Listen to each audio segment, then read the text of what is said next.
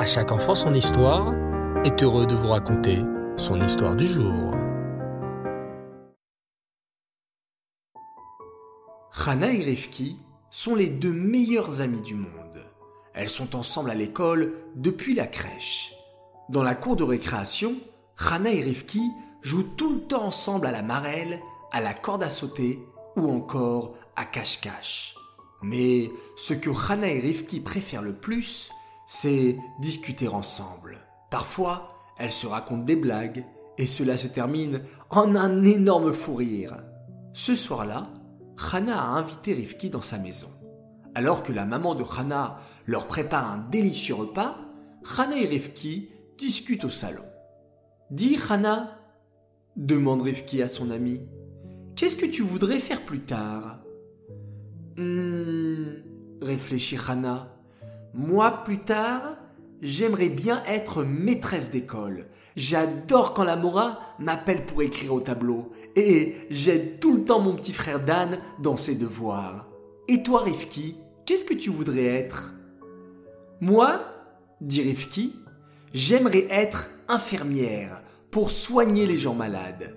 Quand ma petite sœur Sarah se fait mal, ajoute Rifki fièrement, je sais déjà la désinfecter et lui mettre un pansement. Mais pour devenir infirmière, continue Rivki, il faudrait vraiment que je travaille bien à l'école et que j'ai de bonnes notes. Soudain, le petit frère de Hana passe par là. Et toi, Dan? l'interpellent les deux amis. Tu voudrais faire quoi plus tard? Hum, réfléchit Dan. Moi, il est un peu spécial le métier que je veux faire. Ah bon? Dis-nous, c'est quoi le métier que tu veux faire plus tard? Demande Hana Rivki curieuse. Eh bien, sourit Dan, plus tard, je voudrais être un conteur comme Yossi dans À chaque enfant son histoire. J'adore quand il raconte l'histoire de la paracha. Je suis même tellement pressé que tous les jeudis, je demande à papa comment s'appelle la paracha.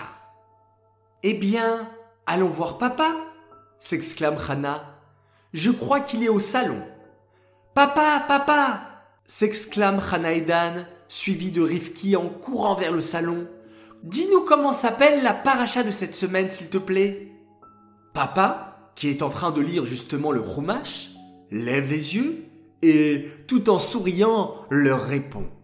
La paracha de la semaine, mes enfants, s'appelle Korach. Korach?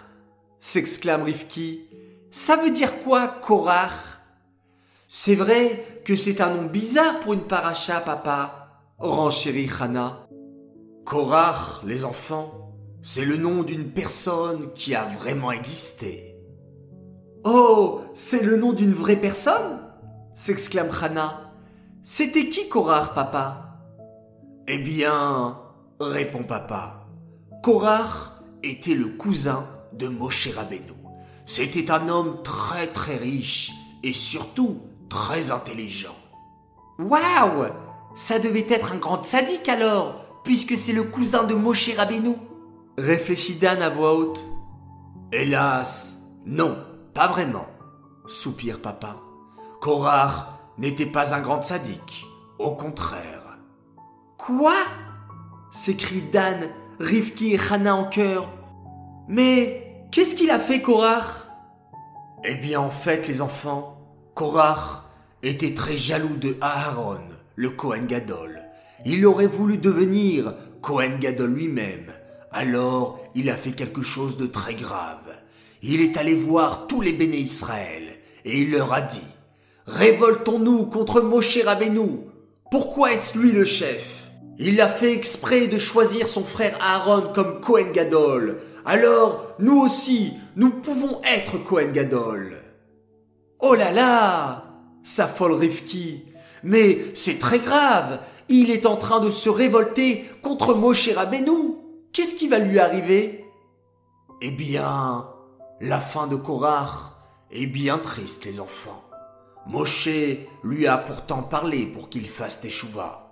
Mais Korach n'écoutait rien. Lui et ses 250 hommes ont dit Nous voulons être Kohen Gadol. Alors Hachem a ouvert un très grand trou dans la terre et ce trou a aspiré Korach et tous ses hommes à l'intérieur.